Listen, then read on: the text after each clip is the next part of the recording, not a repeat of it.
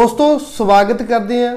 ਹਾਜ਼ਰ ਹੋਏ ਹਾਂ ਹਰ ਵਾਰ ਦੀ ਤਰ੍ਹਾਂ ਇੱਕ ਨਵੀਂ ਅਪਡੇਟਸ ਨਿਊ ਵੀਜ਼ਾਸ ਲੈ ਕੇ ਕਿਸ ਤਰੀਕੇ ਦੀਆਂ ਪ੍ਰੋਫਾਈਲਸ ਨੇ ਕਿੰਨਾ ਕਿੰਨਾ ਮੁਸ਼ਕਲਾਂ ਦਾ ਸਾਹਮਣਾ ਕਰਨਾ ਪਿਆ, ਕਿੰਨਾ ਟਾਈਮ ਇਹਨਾਂ ਤੇ ਲੱਗਿਆ।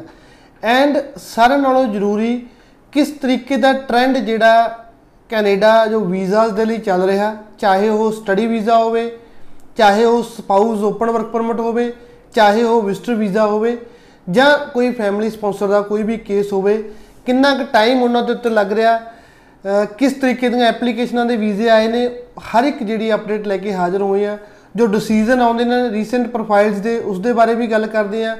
ਕੋਸ਼ਿਸ਼ ਇਹੀ ਰਹਿੰਦੀ ਹੈ ਵੀ ਜਦੋਂ ਕਿਸੇ ਪ੍ਰੋਫਾਈਲ ਬਾਰੇ ਦੱਸਿਆ ਜਾਂਦਾ ਤਾਂ ਕਿਤੇ ਨਾ ਕਿਤੇ ਉਸਦੇ ਅਹ, ਜੋ ਮਿਲਦੀ ਪ੍ਰੋਫਾਈਲ ਜਾਂ ਉਸ ਕੈਟਾਗਰੀ ਦੀ ਪ੍ਰੋਫਾਈਲ ਅਹ, ਕਿਸੇ ਦੀ ਆਪਣੀ ਜਾਂ ਕਿਸੇ ਦੇ ਰਿਲੇਟਿਵ ਦੀ ਜਿਹੜੀ ਹੈਗੀ ਆ ਅਪਲਾਈ ਕੀਤੀ ਹੁੰਦੀ ਹੈ ਤਾਂ ਉਹਨਾਂ ਨੂੰ ਵੀਡੀਓ ਦੇਖ ਕੇ ਉਸ ਪ੍ਰੋਫਾਈਲ ਬਾਰੇ ਇਨਫੋਰਮੇਸ਼ਨ ਸ਼ੇਅਰ ਕਰਕੇ ਕਿਤੇ ਨਾ ਕਿਤੇ ਇੱਕ ਹੌਸਲਾ ਮਿਲਦਾ ਰਹਿੰਦਾ ਵੀ ਅਗਰ ਇਹਨਾਂ ਦਾ ਵੀਜ਼ਾ ਆ ਸਕਦਾ ਜਾਂ ਇਹਨਾਂ ਦਾ ਵੀਜ਼ਾ ਇੰਨੇ ਟਾਈਮ 'ਚ ਆ ਗਿਆ ਤਾਂ ਕਿਤੇ ਨਾ ਕਿਤੇ ਸਾਡਾ ਵੀਜ਼ਾ ਵੀ ਜਿਹੜਾ ਆ ਜਾਊਗਾ। ਸੋ ਅਹ, ਗੱਲ ਕਰਦੇ ਆ ਪਹਿਲਾਂ ਵਿਜ਼ਟਰ ਵੀਜ਼ਾ ਦੇ ਜੋ ਪਾਸਪੋਰਟ ਸਟੈਂਪ ਹੋ ਕੇ ਆਏ ਹਨ। ਪਹਿਲਾ ਜਿਹੜਾ ਪਾਸਪੋਰਟ ਹੈ ਉਹ ਭੁਪਿੰਦਰ ਸਿੰਘ ਕਟਾਰੀਆ ਜੀ ਦਾ ਹੈ। ਭੁਪਿੰਦਰ ਸਿੰਘ ਕਟਾਰੀਆ ਜੀ ਜੋ ਕਿ ਭਗਤਾ ਭਾਈ ਬਠਿੰਡਾ ਦੇ ਰਹਿਣ ਵਾਲੇ ਨੇ। ਇਹਨਾਂ ਦਾ ਜਿਹੜਾ ਵਿਜ਼ਟਰ ਵੀਜ਼ਾ ਵਿਜ਼ਟਰ ਵੀਜ਼ਾ ਇਹਨਾਂ ਨੂੰ 22 10 2029 ਤੱਕ ਦਾ ਮਿਲਿਆ, ਕਿਉਂਕਿ ਇਹਨਾਂ ਦਾ ਜਿਹੜਾ ਪਾਸਪੋਰਟ ਹੈ, ਉਹ 23 10 2029 ਤੱਕ ਦਾ ਸੀ, ਇੱਕ ਦਿਨ ਪਹਿਲਾਂ ਦਾ। Visitor visa with multiple entries ਹੁਣ ਵਿਜ਼ਟਰ ਵੀਜ਼ਾ ਤੇ ਜਦੋਂ ਇਹ ਜਾਣਗੇ ਮੈਕਸਿਮਮ 6 ਮੰਥ ਦੀ ਐਂਟਰੀ ਇਹ ਕੈਨੇਡਾ ਦੇ ਵਿੱਚ ਕਰ ਸਕਦੇ ਆ। 6 ਮੰਥ ਤੋਂ ਪਹਿਲਾਂ ਪਹਿਲਾਂ ਇਹਨਾਂ ਨੂੰ ਜਿਹੜਾ ਵਾਪਸ ਆਉਣਾ ਪੈਂਦਾ, ਇਸ ਲਈ ਇਸ ਨੂੰ ਮਲਟੀਪਲ ਐਂਟਰੀਜ਼ ਕਿਹਾ ਜਾਂਦਾ। ਇੱਕ ਤੋਂ ਜ਼ਿਆਦਾ ਵਾਰੀ ਆ ਜਾ ਸਕਦੇ ਆ।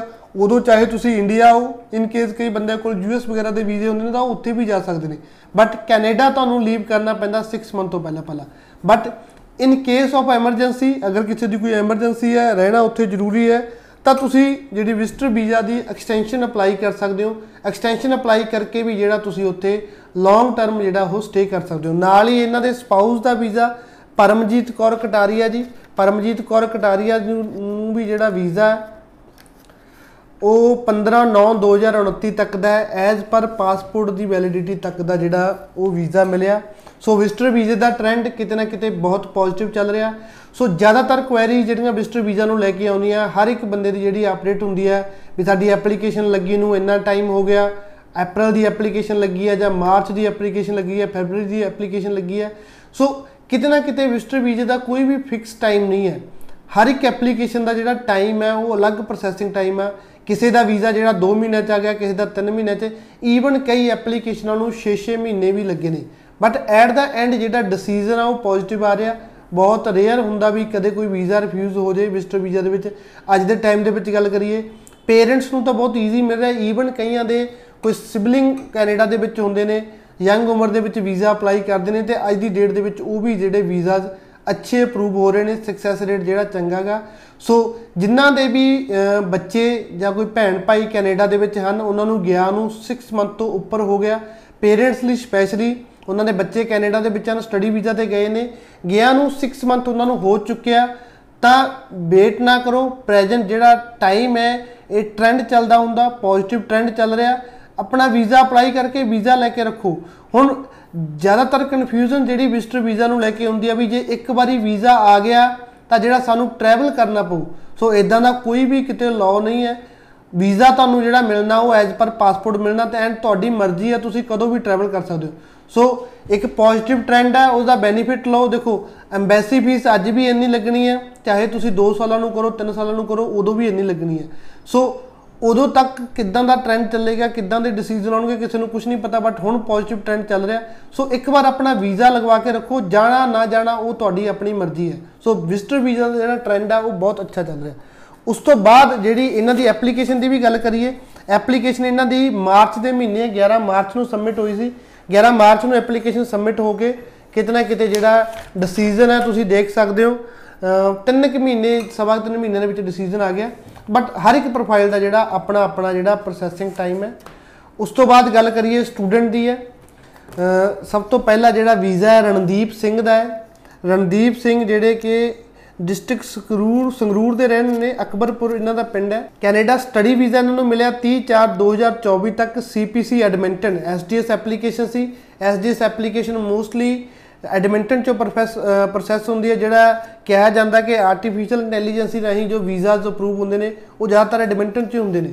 ਸੋ ਕਦੇ ਵੀ ਕੋਈ ਵੀ ਐਸਡੀਐਸ ਐਪਲੀਕੇਸ਼ਨ ਆਉ ਕੇਸ ਪ੍ਰੋਸੈਸਿੰਗ ਸੈਂਟਰ ਐਡਮਿੰਟਨ 'ਚ ਹੀ ਜਾਂਦੇ ਨੇ। ਸੋ ਇਹਨਾਂ ਦੀ ਐਪਲੀਕੇਸ਼ਨ ਦੀ ਗੱਲ ਕਰੀਏ, ਅਹ, ਬੱਚੇ ਦੀ ਜਿਹੜੀ ਪਲੱਸ 2 ਨਾਨ ਮੈਡੀਕਲ ਨਾਲ ਕੀਤੀ ਸੀ ਐਂਡ 2021 ਦੇ ਵਿੱਚ ਪਾਸ ਆਊਟ ਸੀ। ਸੋ ਪਾਸ ਆਊਟ ਉਸ ਤੋਂ ਬਾਅਦ ਕਾਲਜ ਲੈ ਕੇ ਦਿੱਤਾ ਸਨੇਕਾ ਕਾਲਜ ਇਹਨਾਂ ਨੂੰ ਲੈ ਕੇ ਦਿੱਤਾ ਕੰਪਿਊਟਰ ਪ੍ਰੋਗਰਾਮਿੰਗ ਦਾ ਇਹਨਾਂ ਦਾ ਕੋਰਸ ਸੀਗਾ। ਸੋ 6 ਈਚ ਓਵਰਆਲ 6.5 ਬੱਚੇ ਦੇ ਬੈਂਡ ਸਨ ਐਂਡ ਪ੍ਰੀਵੀਅਸ ਇੱਕ ਰਿਫਿਊਜ਼ਲ ਸੀ। ਹੁਣ ਅਗਰ ਦੇਖਿਆ ਜਾਵੇ, ਮੈਂ ਹਰ ਵਾਰ ਕਹਿਣਾ, ਕੈਨੇਡਾ ਦਾ ਅਗਰ ਕਿਸੇ ਦਾ ਸਟੱਡੀ ਵੀਜ਼ਾ ਰਿਫਿਊਜ਼ ਹੋ ਜਾਵੇ ਬਹੁਤ ਚੰਗੀ ਪ੍ਰੋਫਾਈਲ ਹੋਵੇ ਤਾਂ ਬੱਚਾ ਕਿਤੇ ਨਾ ਕਿਤੇ ਗਲਤੀ ਲੱਭਣ ਲੱਗ ਜਾਂਦਾ ਬਟ ਕਿੱਥੇ ਗਲਤੀ ਹੋਈ ਆ? ਸੋ ਕਈ ਵਾਰ ਹੁੰਦਾ ਵੀ ਆ ਵੀ ਗਲਤੀ ਕਰਕੇ ਵੀਜ਼ਾ ਰਿਫਿਊਜ਼ ਹੁੰਦਾ ਬਟ ਅੱਜ ਦਾ ਜਿਹੜਾ ਟਾਈਮ ਹੈ, ਜਿਹੜਾ ਟ੍ਰੈਂਡ ਹੈ, ਉਸ ਦੇ ਵਿੱਚ ਰਿਫਿਊਜ਼ਲ ਰੇਟ ਬਹੁਤ ਹਾਈ ਹੈ।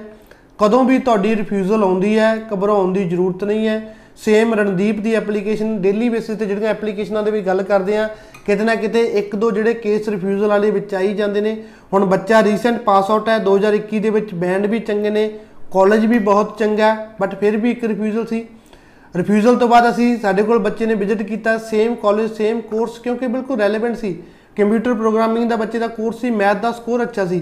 ਬਿਲਕੁਲ ਮੈਥ ਦੇ ਰੈਲੇਵੈਂਟ ਕੋਰਸ ਹੈ। ਤਾਂ ਸੇਮ ਕਾਲਜ ਦੇ ਵਿੱਚ ਅਸੀਂ ਸੇਮ ਕੋਰਸ ਦੇ ਵਿੱਚ ਰੀਅਪਲਾਈ ਕੀਤਾ। ਤਾਂ ਕਿਤੇ ਨਾ ਕਿਤੇ ਜਿਹੜਾ ਬੱਚੇ ਦਾ ਵੀਜ਼ਾ ਦੁਬਾਰਾ ਆ ਗਿਆ।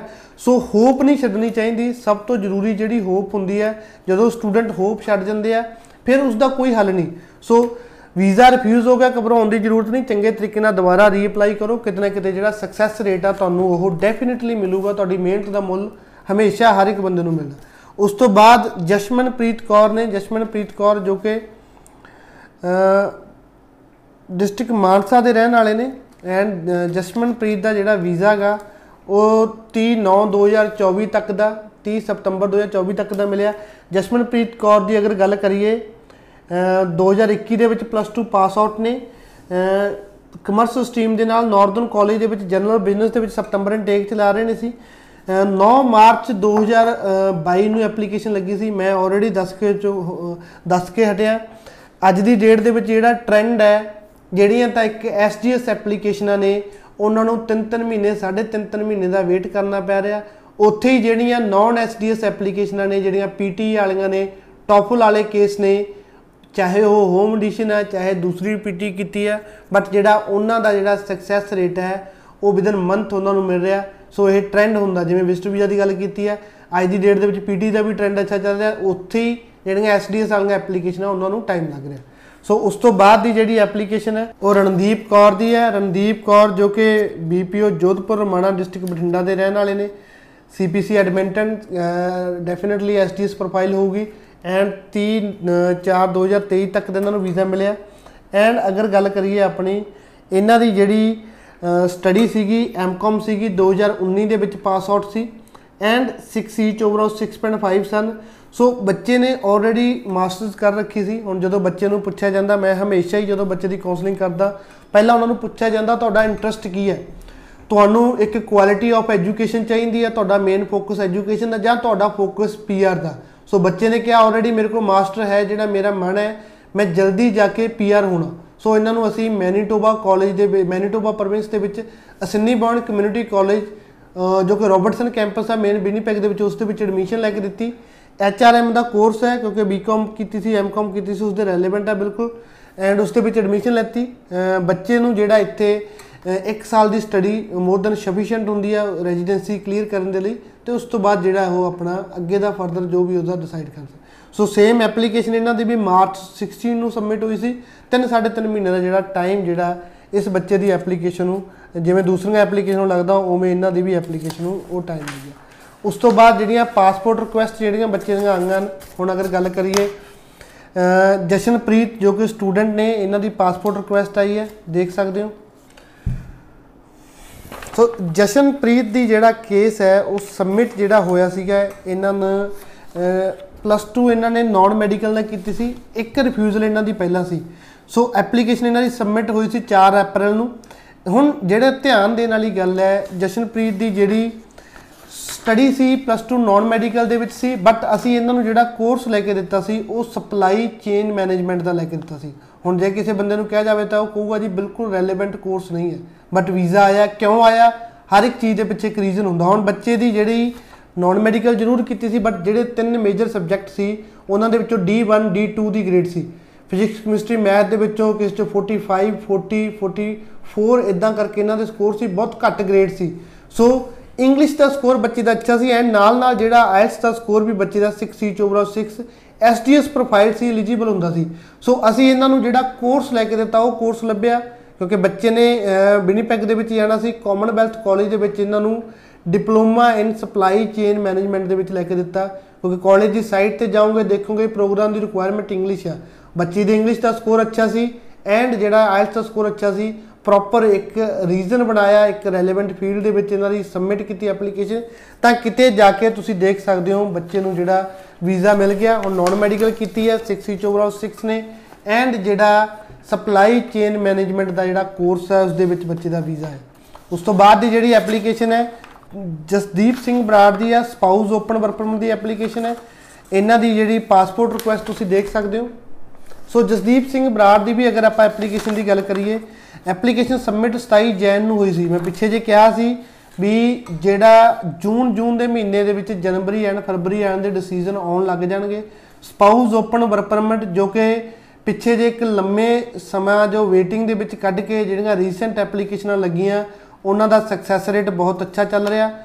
ਪ੍ਰੈਜ਼ੈਂਟਲੀ ਜਿਹੜਾ ਟਾਈਮ ਆ, ਉਹ 5 ਕਿ ਮਹੀਨਿਆਂ ਦਾ ਟਾਈਮ ਜ਼ੋਨ ਹਜੇ ਬੱਚਿਆਂ ਨੂੰ ਲੱਗ ਰਿਹਾ। 5 ਕਿ ਮਹੀਨੇ ਜਿਹੜੇ ਕਲੀਅਰ ਹੋ ਗਏ ਨੇ ਉਹਨਾਂ ਦੇ ਐਪਲੀਕੇਸ਼ਨਾਂ 5 ਕਿ ਮਹੀਨਿਆਂ ਦੇ ਵਿੱਚ ਡਿਸੀਜਨ ਆ ਜਾਂਦੇ ਨੇ। ਸੋ ਜਿਨ੍ਹਾਂ ਦੇ ਵੀ ਸਪਾਊਸ ਕੈਨੇਡਾ ਦੇ ਵਿੱਚ ਸਟੱਡੀ ਵੀਜ਼ਾ ਲਈ ਚਲੇ ਗਏ ਨੇ, ਉਹਨਾਂ ਨੂੰ ਬੇਨਤੀ ਹੈ ਕਿ ਬਹੁਤ ਇੱਕ ਚੰਗਾ trend spouse open work permit ਦਾ ਵੀ ਵਿਜ਼ਟਰ ਵੀਜ਼ਾ ਦੇ ਨਾਲ ਨਾਲ ਚੱਲ ਰਿਹਾ। ਵੇਟ ਨਹੀਂ ਕਰਨੀ ਚਾਹੀਦੀ, ਕਦੇ ਕੋਈ ਬੰਦਾ ਤੁਹਾਨੂੰ ਕਵੇ ਜੀ, ਇੱਕ ਸਮੈਸਟਰ ਦੀ ਵੇਟ ਕਰੋ, ਕਦੇ ਵੀ ਇਦਾਂ ਦਾ ਕੋਈ ਰੋਂਗ ਡਿਸੀਜਨ ਨਹੀਂ ਲੈਣਾ ਚਾਹੀਦਾ। ਅਗਰ ਤੁਹਾਡੀ ਮੈਰਿਜ ਨੂੰ 90 ਡੇਜ਼ ਤੁਹਾਡੀ ਇਕੱਠਿਆਂ ਦੀ ਸਟੇ ਹੋ ਗਈ ਹੈ, ਤਾਂ ਡੈਫੀਨਿਟਲੀ ਤੁਸੀਂ ਆਪਣਾ spouse open work permit apply ਕਰ ਸਕਦੇ ਹੋ ਤੇ ਟ੍ਰੈਂਡ ਬਹੁਤ ਚੰਗਾ ਚੱਲ ਰਿਹਾ। ਜਸਦੀਪ ਦੀ ਐਪਲੀਕੇਸ਼ਨ 27 ਜਨਵਰੀ ਆਲਮੋਸਟ ਜਨਵਰੀ ਐਂਡ ਦੇ ਵਿੱਚ ਸਬਮਿਟ ਹੋਈ ਸੀ। ਤੇ ਜੋ ਜੂਨ ਜੂਨ ਦੇ ਮਹੀਨੇ ਦੇ ਵਿੱਚ ਫਰਵਰੀ ਵਾਲਿਆਂ ਦੇ ਡਿਸੀਜਨ ਵੀ ਜਿਹੜੇ ਸਪਾਊਸ ਦੇ, ਉਹ ਆਉਣੇ ਸਟਾਰਟ ਹੋ ਜਾਣਗੇ ਤੇ ਹੋਪ ਹੈ ਵੀ ਆਉਣ ਵਾਲੇ ਸਮੇਂ ਦੇ ਵਿੱਚ 60 ਦਿਨ ਦਾ ਪ੍ਰੋਸੈਸ ਜਿਵੇਂ ਪਹਿਲਾਂ 2020 ਤੋਂ ਪਹਿਲਾਂ ਹੁੰਦਾ ਸੀ ਉਦਾਂ ਹੀ ਜਿਹੜੇ ਡਿਸੀਜਨ ਆਉਣ ਲੱਗ ਜਾਣਗੇ। ਧੰਨਵਾਦ।